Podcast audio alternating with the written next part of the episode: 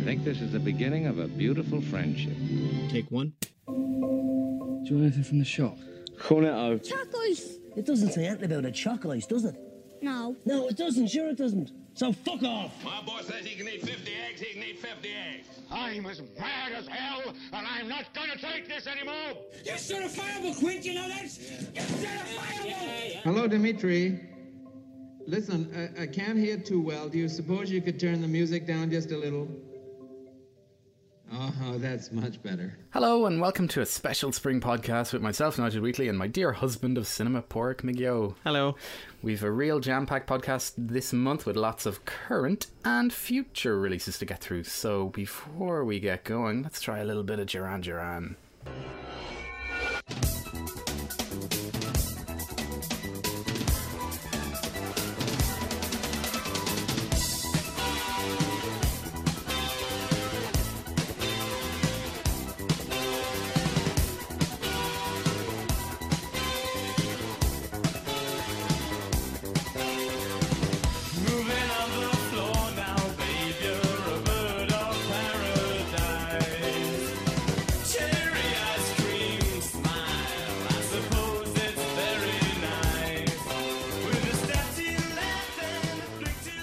Yeah, so that is Duran Duran, as Nigel said, and uh, features heavily in Sing Street, the new film that came out uh, on Patrick's Day um, from John Carney. It's his. It's kind of like his third musical trilogy, or the you know the third film in his musical. We had uh, once, uh, which got great acclaim, won Glen and.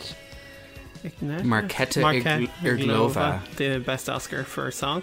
Then we had Begin Again, which kind of was divided, but I quite liked it. Um, Mark Ruffalo I haven't seen. Knightley. Yeah, I when I was watching Sing Street, I was like, oh, really should catch up on Begin Again because I know on you loved it. It's Yeah. on Netflix. Okay.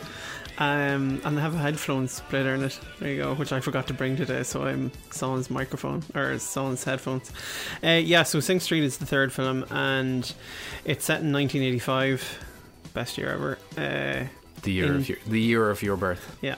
Uh, set in Dublin and it concerns uh, a kid called Connor, but then he's given the nickname Cosmo. Is Ferdia Walsh Peelo, and um, so that was an interesting name when he was at school. Peelo sounds very like pedo. Um, what the, the His real name. His real name. actually Yeah. going to school. That's what I was wondering about him. Actually, I don't know anything, but in real life interviews, he has come across as uh, fairly well to do as a young actor. Well, he's quite. He seems like a normal, nice kind of guy, but he's classically trained in the piano and opera. He's done a lot of operas. yeah. So, like I say, quite a well-to-do young man. But Yeah, but great actor, and uh, it's 1985, so there's a recession on, and his parents can't afford to send him to whatever fee paying school they're obviously sending him to, yeah. and he has to go to Sing Street in Dublin. Uh, it's just past the Bleeding Horse, I think, Okay. Yeah. geography-wise for Dublin City. in the Um, heart of Dublin Eight. Yeah, and obviously it's kind of much inner city school, and he's a bit like a fish out of water, but falls in love with a girl who just randomly hangs outside the school, uh, called Raphina, who's played by Lucy Boynton, and as a result of trying to win her affection, he realizes he suddenly has to start a band pretty quickly, and this is when we get Eamon, who's played by Mark McKenna, who becomes his. Um, I don't know. He's almost the Paul his, McCartney. his Lennon to the McCartney, Or or, the, or the other way around. Yeah, whoever your favorite Beatle is, I suppose, or which character you like the most. So they set up this band, start getting the um, rest of the school together, and it's great. And it has all these other wee small touches of like his brother is played by Jack Reynor, who I think is a great character because he's almost like that person that you forgot in or who's forgotten about in recessions and times are tough, where he just stays at home all day and smokes weed, Yeah. and he's almost like depressed and he just he there's this thing where you don't want to leave the house and his parents are going through a divorce and So we they've bigger worries than Mm. thinking about him. Yeah. and we've a lovely we've a clip here uh, that the main Christian brother at the school uh, comes in conflict with Cosmo, and it's it runs throughout the film the the battle with the Christian brother, and nothing really happens over it, which I kind of like because nothing would have happened over it. It's not like anyone you know is. I was trying to think of corporal punishment at the time. It would have been kind of been weeded out, but probably in a CBS secondary school, probably still grand on the sly. Like, Yeah. Be- Uh, so here we have a clip of Cosmo going up against the Christian brother. I bought these before I knew about the shoe colour policy here at Sing Street. But it's, it's not as if they're runners or something. They're they're brown. They're they're quite sensible. They're not black. I'm I'm not sure what you want me to do. Take them off. You can leave them at the door there. Love a bit of Don Wycherley. Yeah. Starred in the Sunday Times Culture supplement there, talking about. I thought it was interesting. He was uh, talking about his week uh, there last week, and he was talking about rehearsing for a play. Uh, it's in, I think it's called Inside the GPO, Fishamble Street 1916 production. But he didn't once mention the fact that the film he's in was out that day. So I know that the these things that get made a while ago, but like the PR head wasn't Maybe, maybe, yeah, tuned isn't in. totally clued in. But anyway, um, Yeah, uh, yeah. So I really love the film. Uh, there's also a cameo of where I live.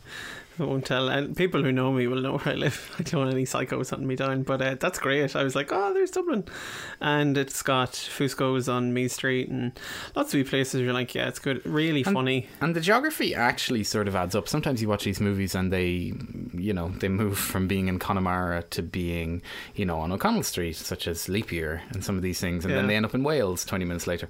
But on it, you're actually like, yeah, I can kind of see where he's going from there and there, and yeah, and they have to drive to get the dart and all that. So fair play to them for actually putting a bit of maths together. Yeah, it's very funny. It's warm-hearted, kind of. Um, but again, does have serious issues like breakdown of a family, depression, uh, but child abuse. I think at one point. Yeah, I was actually delighted that they dealt with it. I also saw it and liked it a lot. I'm not sure if it's a full five stars like you, but it's very close. Um, Yeah.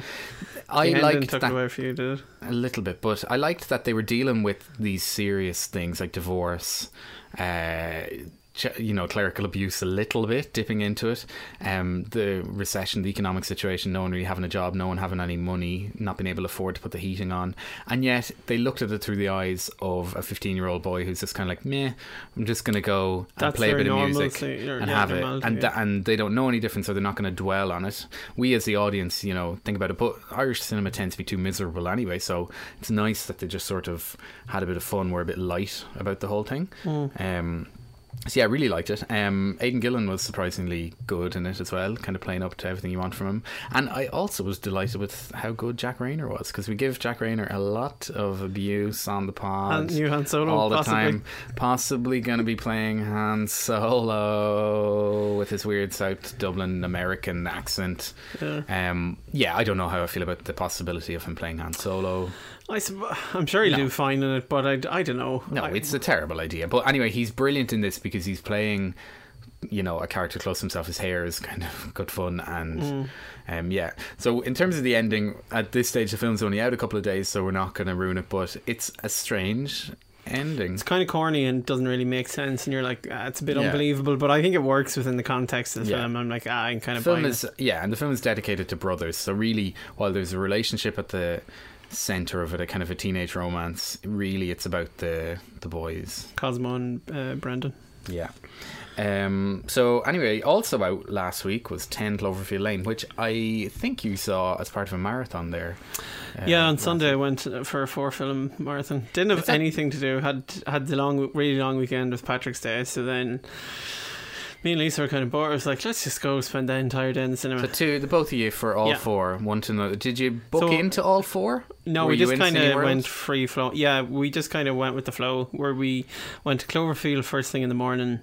Well, not first thing, it was like noon or something. Uh, Grand came out of that, ran into Zootropolis. without having a ticket. No, we always book tickets. Uh, Oh. I'm not up for that. Uh, Very good, because you're a helping. No, all joking aside, Mm. though, like I mean, we have Cineworld Unlimited cards, so you pay your twenty five or twenty two quid Yeah. a month. So in theory, you can see as much as you can. But if you do the one film hop and then jump to the other, you're kind of affecting box office gates. So okay, we don't. I don't care about Zootropolis, but Mm. if you'd swung into Sing Street, like whatever Sing Street makes in its opening weekend, is critical to the you know John Carney's kind of Yeah. success in the box office. So well done Mm. on the. So after Zootropolis. ran into Zootropolis. Then after Zootropolis, got some lunch. Then in went the, in the cinema. No, we left the cinema. Oh, okay, went outside. Then went to Sing Street again for the second time because we'd seen it like a month ago at a press screen and went to it for a second time. Holds up second viewing. Mm-hmm. Came out of that and we were gonna go home and I was like, oh, we haven't seen Deadpool and it's getting good reviews and it was like we got forty minutes. Then we went on a walk for like half an hour. Came back and went to Deadpool, which is brilliant. It's really good. It was possibly the, the best film of the four. Well, no, Sing Street, but like for novelty and new film, I was like yeah, Deadpool. yeah, you're a month behind the rest of the world in that, but we haven't been here in a month, so Yeah. Um, Have you seen Deadpool? I saw Deadpool the day it came out, or that weekend. Yeah. uh, yeah, liked it. It sort of left it, I le- like loved it, and then kind of completely forgot about everything. It's not gonna, it's not, it doesn't fit into the big picture. Yeah. there's not much. Uh, it's a bit like But I think Guardians of the Galaxy that the it's, great fun. film I've seen in Yonks because it's an Yeah. adult. It's for adults. Like there's loads of violence. Well, played in a little bit to. Oh, it's definitely violent, but plays in a bit to the Ant Man thing of it being a little bit isolating, but also I'm not sure. You you did see Ant Man, yeah. So that was good fun. But yeah. to me, Deadpool's much funnier, much and- cheerier, yeah, and much bleaker and just Yeah. adult. I was like, oh yeah, great. Yeah, which is what how most of these comics are actually written. Yeah. like, in, a very dark sense. So, uh, well done to all the gang behind that. Ryan Reynolds, if you're listening, I know you're um, an avid listener, so we are giving Yeah. you the thumbs up. I know it's been a few weeks, but I really done, like Ryan Reynolds. He, well, in this, it clearly shows that he knows how to make fun of himself, and Mm. anything you see him show up in random films as well. So he does have his head screwed on. Like Yeah. he, he can make fun of him of himself. And all the X Men jokes are great. Um, Yeah, because they couldn't actually get anyone. Um, anyway, so Ten Cloverfield 10 Lane. Cloverfield Lane. So this is a film that came out. We see, we got a trailer for it in January. No one had really heard of it up until that point. They knew there was a new J.J. Abrams produced Bad Robot uh, product, but um, then it kind of was released with the word Cloverfield in the title, and everyone's like, "What? Oh!" So um, first time director Dan Trachtenberg, um, along with uh, a couple of different writers on it, including the director of Whiplash, whose name escapes me at this moment, but he was possibly going to direct it, but then he went and made Whiplash. But anyway, it's an incredibly simple plot. Uh, Michelle, played by Mary Elizabeth Winstead, uh, is driving away from her home, crashes her car. Uh, she then wakes up in chains in some sort of underground bunker. So it's a bit like Saw. And then we're introduced to two other questionable characters John Goodman, who plays Howard, who's this kind of creepy. You know, guy in his fifties who's the main doomsday uh, kind of practitioner, maybe believer in the you know this is all very very dangerous. and He's like a really serious fat shit going on. Norman Bates. Uh, yeah, and then John Gallagher Jr. plays Emmett, and they're talking about things like nuclear war, aliens, and the end of the world. And she's very skeptical about whether any of this is true and whether she's just there and whether it's a bit of a, a thing. And then um, we'll take a look at a scene here where she's trying to actually sort of escape. Uh, No! No, no! Don't open that door! There's a woman. She's in the door. Help her! No one can! Open the door! She's begging me. Do not let her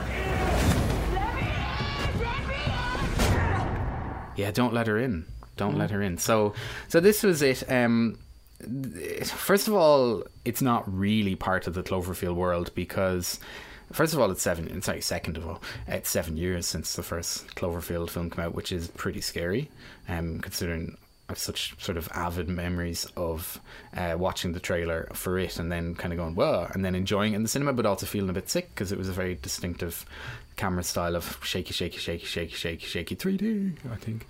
Um, so it, I thought it worked as a standalone film and didn't really need the Cloverfield thing. It was just called The Cellar, and then they rewrote the ending when the kind of team behind it changed. So there's some stuff I suppose I don't know. It depends on if people are going to see it, but the the ending didn't have as much, let's say, razzmatazz to the so left quest- a lot more questions uh, in it. But All it right. kind of worked That's for interesting. me. Yeah, Because I read, I went back and read your review, um, and I you, can't remember writing the re- really what yeah, I. you started by it saying you hadn't seen the trailer for it, or you went in kind of pretty dumb. Yeah, not I being- hadn't seen the trailer. So I had seen the trailer for this, and like I went to see it with Lisa, and she dug it way more than I did, and because she, was totally, she didn't have a clue really going into it. And if you've seen the trailer, you see that. Now, spoiler maybe because you know if you want. Yeah, and I played a clip there, which Yeah. gives a bit away. So if you've seen the trailer, you know she gets out of the house. She, you know that she gets out of the cellar, and there's a big alien thing because it shows mm-hmm. the house blowing up and something coming. That's Oh, like- over her. That's yeah, in the trailer? That's in the trailer. So Oh. like the whole time I'm watching Boo. it, I'm like, I know she's going to get out of this, and Yeah. so but you are. It is interesting with So it's like Room. I called it. That was my. I kept thinking it was Room. I saw it with uh, former producer Colin, and he just said it's the same as Room. We are like, yeah. So um, I didn't dig it as much. I kind of didn't really care. I, I didn't scare me, or I wasn't really on edge. Like when it brought thi- well, that thing where you're saying that you knew that she got out, Yeah. that is the massive thing. I didn't know where that was going to go. Mm. And so I was watching it going, I don't have a clue whether there's aliens or whether this is all made up. And I just enjoyed it as a very simple I piece got of more writing. More into it when she goes up the air duct and Yeah. has that discovery. Yeah, and it I was play- like, oh, pays that's homage to of a lot of those sort of, you know. yeah, here- but it it ties it up. Like it's really interesting. You're saying there that originally it was going to be a lot more open ended in the end Yeah. because it ties up loads of stuff at the end. Like there's a bit where she's driving off, and Oh, it ties into a character plot thing with her, and I'm like, piss off. Yeah, I was just like, that. this is horrible, and the way the alien is put away, like there's people always want stories and. You know, if something's produced, being like, where did that come from? There's a whole thing with a bottle of whiskey, and you can obviously tell that they got to the end being like, right, well, she has to kill this thing with, you know, right, we'll have her to get a bottle of whiskey, but if we just get that out of nowhere, people are going to be like, where's that bottle of whiskey coming from? So you have this thing at the start where she takes the bottle of whiskey from a house she's leaving, and then they have John Candy refer to it later, and I'm like, this John Goodman. John Oh, Goodman. I wish it was John Candy. So I was just like, I don't King care about this. This is just nonsense. It's too neat and tidy, and I didn't uh, even notice the whiskey bit.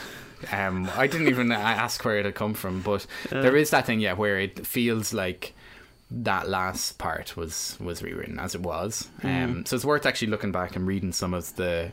Um, some of the pieces about Mm. where the film went and everything, but a huge success. A lot of people give it the thumbs up, and you know, you, as a self-contained kind of thing, maybe this idea of it being part of the Cloverfield world is no harm, but they shouldn't feel like they had to do it. It probably made them loads of money. Though. But it's really different aliens from Cloverfield yeah, they're in not. my head. They're not in the same universe. Yeah. That's it. That they're they're just a similar story that of another time. I don't know where they're going with it, but they didn't need to do that. Like if it was called The Cellar, would have been a standout kind of. Yeah.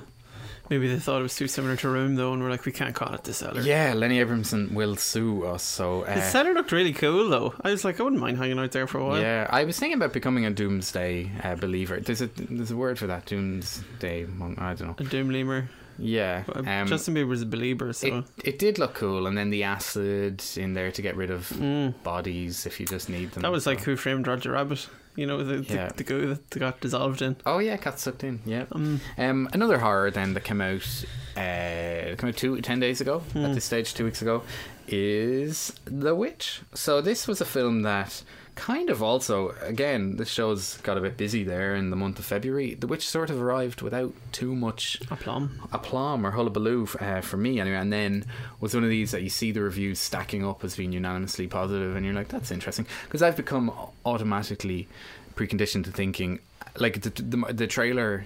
Sorry, not the trailer. The poster and the marketing and the title for the witch. You kind of think it's like, ah, I've sort of been, you know, been there, seen that, and so Mm. on. Um, and yet it's a very different film. It's much more intelligent.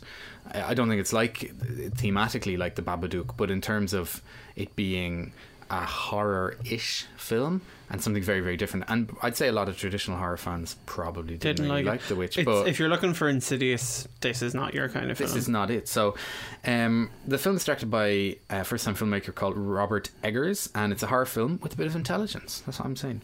Uh, it tells the story of a Christian family who are excommunicated from their plantation in the 1600s in New England in America. So we have Father William. Well, not father because he's not a Catholic, but Daddy William, wife Catherine, uh, Thomasin, who's a teenage daughter. I love the names. Caleb, who is maybe 11 or 12 years old, so the boy, and then young uh, kind of t- t- uh, twins, Mercy and Jonas, who are Classic kind of, evil twins. Yeah, they're quite ugly twins. No Oh, offense if you're listening, but they were probably Yeah. creepy. Yeah. So they they leave, and I love this. They just decide to stop and set up shop. So they're excommunicated. They bring all their stuff, and then they settle down. Um, and it takes them a little bit of time, but they they build a new life. You know, so after six months or whatever, the mum uh, has her baby. I don't know whether she pregnant when they left. Is that the I don't know actually. can't remember. Anyway, they have a baby. I don't know how much. Maybe let's say nine months, and they they set up their new little farm. Um, they get some like some corn crops going, and they feed their goat and uh, all that. But the only problem is it's beside a big spooky forest. Um, and one day, Thomasin is out with this newborn baby playing peekaboo, and all of a sudden, hmm baby disappears. This is all within the first 15, 20 Yeah, minutes. yeah. So it gets going, and then it's a case of you know fingers are are, are pointed. Who's to blame? Is there someone who's you know possessed? Is there someone? Is there a thing? And then we we the the the t- titular character of the film, the witch. Connected with the forest is sort of revealed, and uh, yeah, it's sort of it's that all happens one. very early on. Like this isn't too much of a spoiler. Like when the baby disappears, Yeah, it's about ten minutes. In. it's not a question of are we going to find the baby again because you see what happens to the baby, and it's pretty like Jesus. Okay, this film's really marking its cards, um, pretty full on. So yeah, it is kind of then delves into this Salem witch trials. Yeah, and, then you're, as I say, pointing fingers. Some people, the kids are to blame. Thomasin, the teenage girl, gets a bit of blame. Caleb, the teenage boy, he gets you know in trouble then as well. Uh, the animals start getting into question. So a good bit of a fun clip here Mm. involving some of these uh, evil people. So this is the goat that they own. It's called Black Phillip, who I think I'm not sure what sort of spool awards uh, we could do at the end of this year for uh, animal performances. But Black Phillip um, deserves a bit of credit, so uh, we'll watch this for a sec. Black Phillip Sif, you are wicked. Does he really speak to thee?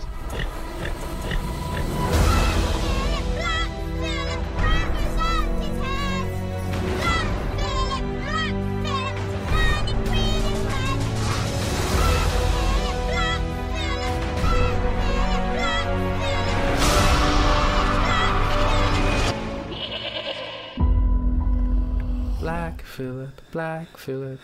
Um, wonderfully creepy there.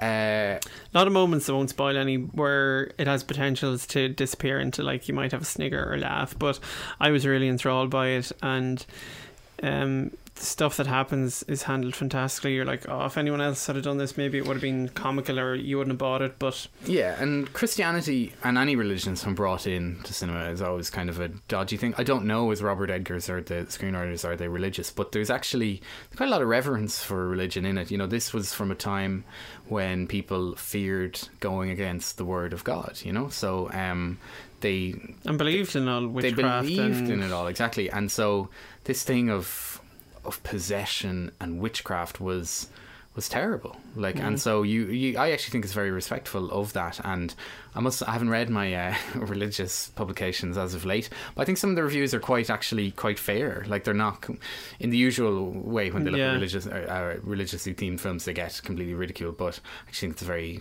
respectful to all that so um yeah oh the i enjoyed immensely the uh Ralph the Eason, he played William. So he's one of these English sort of, let's say, character actors who's been in like Harry Potter and lots Mm. of these kind of things. So I thought he was brilliant. And then Kate Dickie, did you recognise her? She played Catherine. was the guy you like the father or this Uh, the boy? father, the oh yeah he's a great voice Yeah. Hmm. Uh, Kate Dickie is in Game of Thrones, and then I think she's in Red Road. Yeah, I know. I think she's in Red Road, the Oh, Andrea okay. Arnold film. I'm going to confirm this right now in real time because she's Scottish. Yeah, she was in Red oh Road. brilliant that's because I did Um, recognize her from something when I was watching it And then yeah, she plays uh thingy. Ca- Catelyn Stark's cousin in Game of Thrones. But I thought she was wonderful, like because um, Red Road lead on. Um, was the director of Red Roads behind Jane got a gun, and then she left it, and there was the whole hullabaloo and uh, yeah, Fassbender. Because now it's come out now at the moment. There's a trailer for it. It looks and it's, terrible. Uh, yeah, I think you're getting her mixed up with um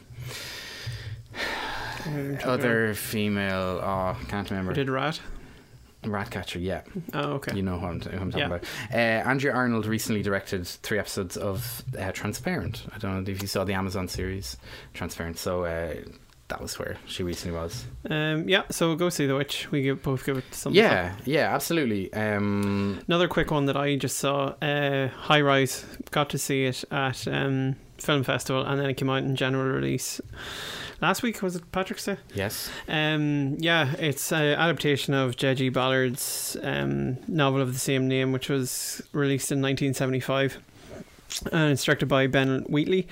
No So- relation. No, I claim unfortunately. I claim him to be my cousin and uncle, but unfortunately he won't take that. Uh, nice guy. He was at the post Q and A for the film. He gave a? T-shirt out for every question anyone answered. It was a good way to get people to ask questions. What was on the t-shirt? It wasn't a great T-shirt. Who did the Q and A? Uh, a guy I've seen him in. I can't remember his name, but he wore like a blue suit, and I've no knowledge of him within the film thing. Great, but he, I saw him in a couple of Q and A's. He was good. He obviously was very aware of the source material and the time Yeah, period and everything because he was it. very in depth knowledge Because we were, well, I'll t- I'm cutting you off a little Mm. bit, but um, I'm going to talk about in a few minutes. Mammal, the Rebecca Daly film, and there was a post-screening Q and A, and it was terrible. The guy who directed, I um, don't really want to name him because he's a fellow director in Ireland, but he, he, it was a, really, really weird, and it almost it put such a downer on the whole thing. Because post-screening Q and A should be banned unless they're actually a bit of a laugh, and unless the questions are good. Like maybe you should put, have to put your question on a piece of card, and it goes up to the front, Hmm. and they edit them The because Ben they're so Wheatley terrible. one was one I, the better, like, I asked a question then, and uh, sort of as a joke, because I'm fascinated at the minute with how mobile phones are. If I had to do a thesis, are factored into uh, screenplays and stuff. So the film is set in Mammal. I'm going to go on to it in a few minutes, obviously, but it's set in 2011 or something, and there's no phones in it. So I asked the question, uh, "Why does no one have a phone?" And then they're like, mm, "I don't know." So like. Yeah, it was bizarre. So everyone who I was with made fun of me, but the director couldn't really answer it, so it kind of rubbished the whole thing because every script that's now set nowadays, you have to, I think, step back and say, well, what would someone do if they had a phone? Even if it's a case of showing the phone with no battery or no signal, they do it in Ten Cloverfield Lane, Yeah. uh, and all that. So True, they do Anyway. very well in House Cards. of, of phones exactly well i mean but that's using the fact that everyone has this device on their on their person at all times and if not they're looking for it Hmm. so like if if the phone isn't in the story then it's going to be there anyway that's a random little tangent but it's my new pet peeve Okay. films that don't respect the phone Uh, yeah, so high rise um, kind of is what it says. It's a t- you know high rise building. There's five of them, and we focus on one. And the main character. There's five or- buildings. Yeah, there's there's five blocks. Oh, yeah, Because we as we learn as we get into the story. And the way we get into the story is through Dr. Laing, and he's the narrator as well. Uh, it's played by Tom Hiddleston. He's a doctor who's taken up a room in the, the block, a flat or whatever. And Jeremy Irons is Anthony Royal, and he's the architect. And then he shows it at some point. It's almost like a hand where there's a pond in the middle, and then the high rise blocks are the five fingers. Um, yeah, so it's basically the descent of the high rise. We have the poor working class people at the bottom uh, with families and lots of kids. Then we have the doctors and stuff in the middle, the middle class, and then we have the rich, super rich at the top, or the upper class, uh, the royalty. And like it goes very much into these. Like there's a party on the top floor one time, and they all dress from like the French, you know, pre-revolution, where it's all like wigs and Mhm. crazy stuff. And then there's a party on the bottom, and it's all much more punky grubby and yeah, anarchic. Um, much like the titanic when jack was on the bottom doing the rough dancing and up the top. I kind of have yeah. a problem. I said it in the issue, or I said it in my review, where it's just like, I don't believe, first of all, the top people would live in a building like this. More so would the other. Like, it's really, it's just a microcosm, I suppose. And uh, you get the point that they're trying to make. The whole thing falls apart. You know, the, the poor people try to have an uprising and climb up higher because the power starts going and they're not allowed any of it in the food. And then that's all going to the rich people. And you're like, yeah, we get it. It's a whole morality thing and an analogy of current day systems and everything, but it's so it's, it's too transparent too obvious too and you get it. You're like after ten minutes, you're like, yeah, I get it. You don't need to keep hitting me over the head with it, but that's what happens because it's the nature, I think, of the novel and of Ben Wheatley's direction. He's done a fantastic job of putting you in the time period, and so much so that I think it becomes really dated, and you just kind of dismiss it almost. You know, the film ends with like a, a Thatcher quotation, you know, a piece of audio coming over the radio, and you're like, right, I get it. You know, so lots of people it kind of has divided people who've seen it, and I'm on the like, yeah, it's grand. The trailer does a fantastic job of making it look amazing. Whereby I'd seen the film was meh, saw the trailer and I was like, oh, actually, maybe that's brilliant, and I should go see it again. And then I thought about it, and I was like, no, No. you didn't like this, you didn't like this.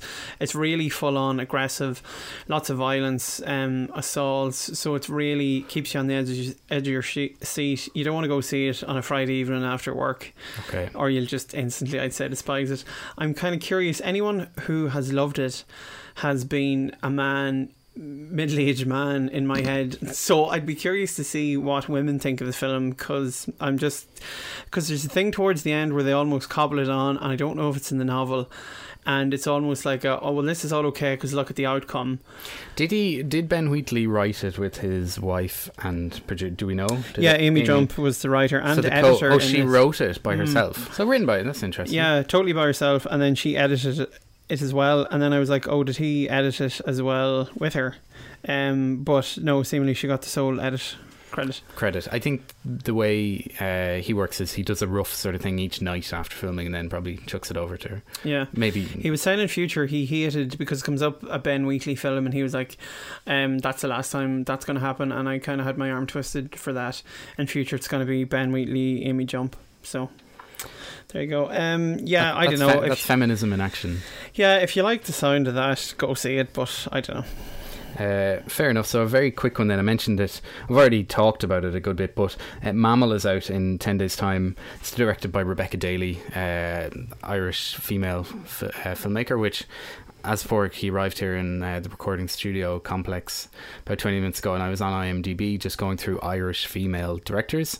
Um, there's very, very, very few of them actually active, and um, the film website Scannain did a great piece for International Women's Day where it wrapped up some 10 films directed by Irish women. I imagine it was quite a challenge to put together because some of them, you know, you won't have heard of the directors. Anyway, a lot of them are first time directors who got one done. And if you take kind of uh, Kirsten Sheridan and I think Maeve Murphy out of the equation, I don't think any woman has managed to get two films made in Ireland in the last decade, as far as I know. Um, also, Kirsten Sheridan is working on an Amy Winehouse uh, biopic, according to the internet. I know nothing about this, but there you go. First film since Dollhouse, which I loved. But uh, anyway, Mammal is uh, the story of Margaret, played by Rachel Griffith from Muriel Getting Married, who um, she's a, a sort of a loner divorced woman who doesn't have a phone, um, living alone in Dublin, uh, who learns that her her teenage son, who she'd kind of given up for adoption, um, is dead.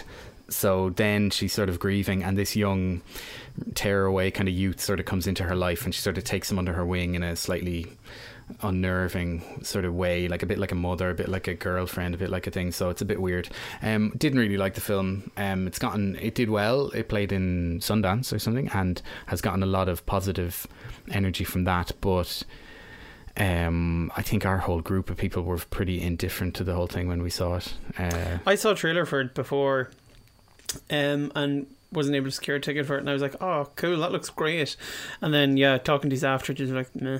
Yeah, yeah. So I'm curious. It's out in ten days. It's an Irish film directed by a woman, which, like I said, and I know it's ridiculous. I'm pointing that out, but that is a very rare thing. Whatever Irish films get made, there's uh, not many of them that are kind of done. So, uh, did you see the other side of Sleep? Yeah. And dug it. I thought it was grand. Yeah, it, it's Okay, good yeah. and it's a worthwhile watch. But not gonna Yeah. set so the world on fire, but Yeah. Anyway, also had a terrible Q and A, but uh, yeah, the the one thing of note is Barry Keoghan is in it, who's a young actor who was in he was in Rebellion and Seventy One and Traders as well, and he is fantastic in it. Um, He shot but the he cast was in Love/Hate. yeah, ex- but he was he was at the Q and A and was more or less ignored, even though he was the star of the show. Like, and it was was more so poncy questions about themes and stuff to the Mm. to the writers. I thought it was very disrespectful because he was brilliant.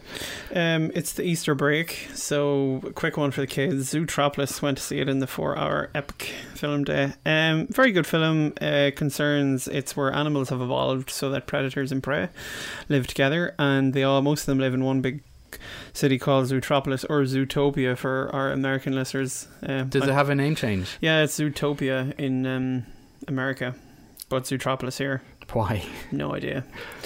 so um, yeah, Judy Hop is uh, Bunny Rabbit. She's played by Ginnifer Goodwin, voiced by, and she wants to be become a police officer. She's a rabbit, and this Is is, she like, in um, Grey's Anatomy or something? Her know, name- no, she's yeah. in um, Once Upon a Time. Yes, Oh, that's yeah. it. I always know the name. I'm like, how do you pronounce that? Yeah, I was like, Jennifer? Oh, Jennifer. I'm gonna go with Jennifer. I don't care. Like a gin and tonic, like a Jennifer and tonic. So um, she wants to become a police officer. This is seen as ludicrous because she's a bunny rabbit and too small. Like all the cops are like big rhinos or bulls or water buffalo, which I think is Idris Elba's character. He's the chief, and I wondered if it was going to devolve into stereotyping even for an animation because he's just an anti-black guy. Police chief, almost in some regards. Um, then she has to team up with Nick Wilde, who plays a fox, her kind of you know nemesis, and who's played by Jason Bateman. And we have a wee clip of it here. Did you just boot my stroller? Nicholas Wilde, you are under arrest. For what? Hurting your feelings? Felony tax evasion.